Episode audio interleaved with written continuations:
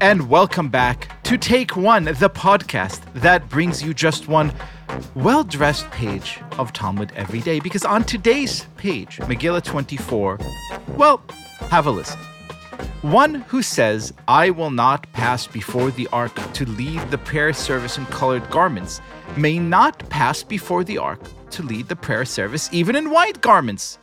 There is concern that one who insists on wearing clothing of a specific color during his prayers is a heretic and therefore unfit to lead the service. Similarly, if one says, I will not pass before the ark wearing sandals, he may not pass before it even barefoot, as he is not acting in accordance with the teaching of the sages. The idea here being that there is a specific dress code, that you do not just walk before the ark with your bare limbs or with your bare feet or even wearing a certain kind of clothes that can make you look a little bit suspicious. And so when I need advice on things both theological and sartorial, I, I turn to the wisdom of one man. You may know him as the corduroy Servav, the great Reb Mark Oppenheimer, Welcome back, Rabbi, to the show.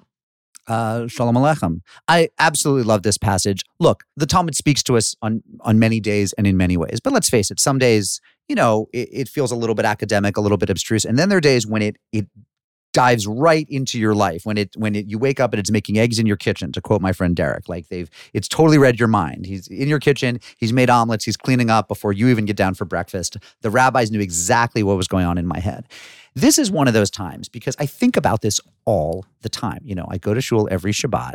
I take my children. Among my children, there's at least one who would always go in pajamas if allowed. And there's one who always puts on, you know, tights, a skirt, a blouse, like really wants to look formal.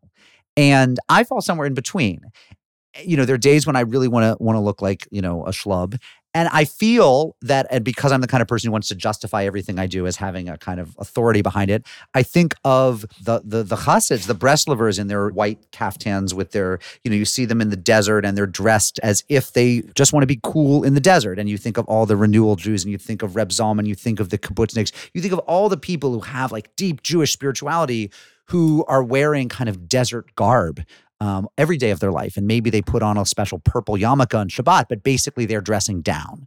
And then you think of people who, you know, Shabbat is the day when they don't just wear their three piece suit, they wear their extra nice three piece suit and they wear their shtreimel and they wear their satin jacket. And they like for them, it's about extra formality and they both seem to have a kind of tra- these are both traditions in Judaism, right?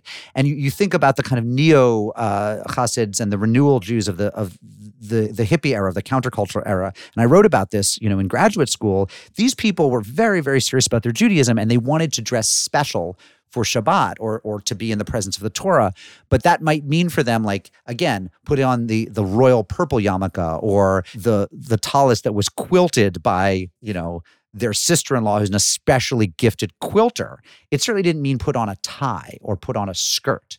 So to me the question has always been is there a kind of absolute formality where you really should look formal according to the dictates of your society? And because you know or can you can you individualize that formality for yourself? And can you say i know that there's something special about my garb today that's separating shabbat from the other days and that's good enough so I think about this all the time too. And I actually thought about you in the context of thinking about this because you just came off a book tour for your wonderful book, Squirrel Hill, about the, the Pittsburgh synagogue shooting, which gave you an occasion to be on planes a lot. We are both gentlemen of a certain age. I still remember that when you used to fly, you would absolutely dress up. You would dress in your absolute nicest clothes and sit there because it was an occasion. You went to the airport. It was people used to dress for travel. It That's was right. it was a big deal. And now, you know, I had the occasion to fly the other the other week and and saw people dressed. I mean, not even not even pajamas like basically. it's like you know, as if they were just going into the shower. It's the opposite now.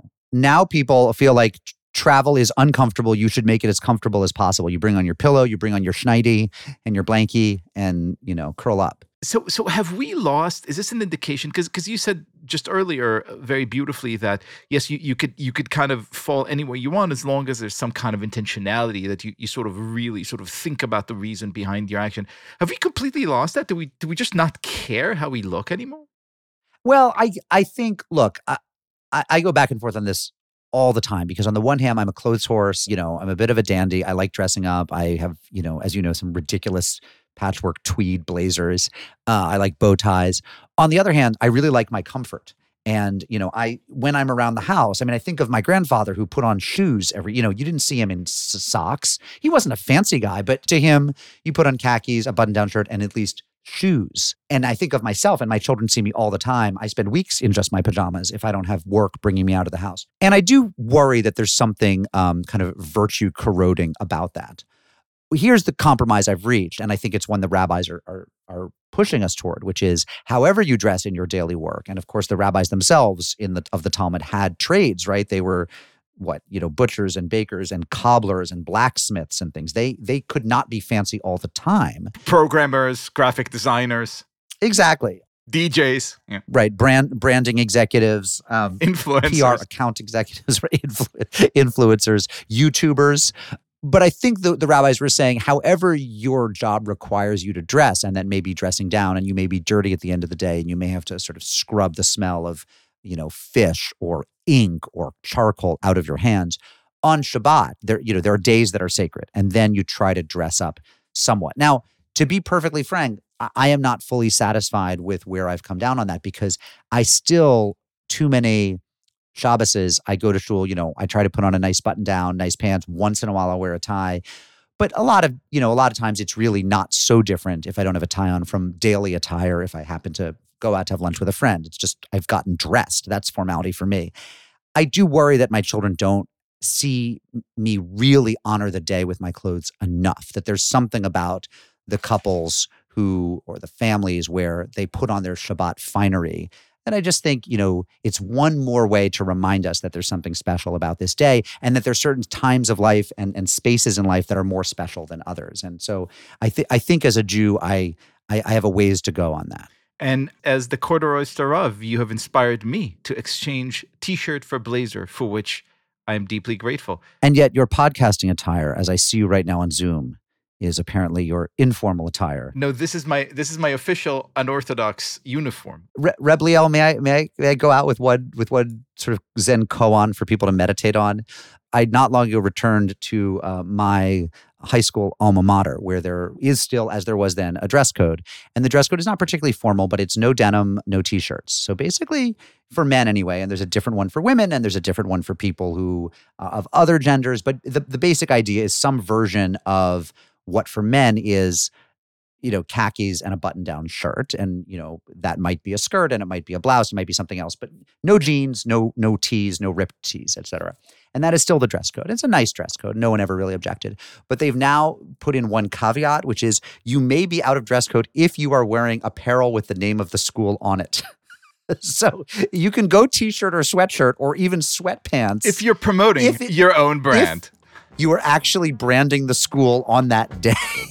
And so, you know, I'm thinking of moving toward a space where I try to, you know, wear a suit and even a bow tie on Shabbos or a t-shirt with my shul's name on it. And that that would honor God. Right. You, you could pass before the ark in a t-shirt if the t-shirt says Go Hashem. That's, that's right. Rabbi Mark Oppenheimer, thank you so much for being our guest. Always a pleasure.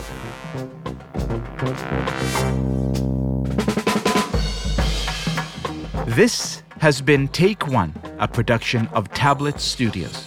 If you enjoy this show, and I hope you do, please go and rate and review us on iTunes or whatever platform you use to listen to podcasts.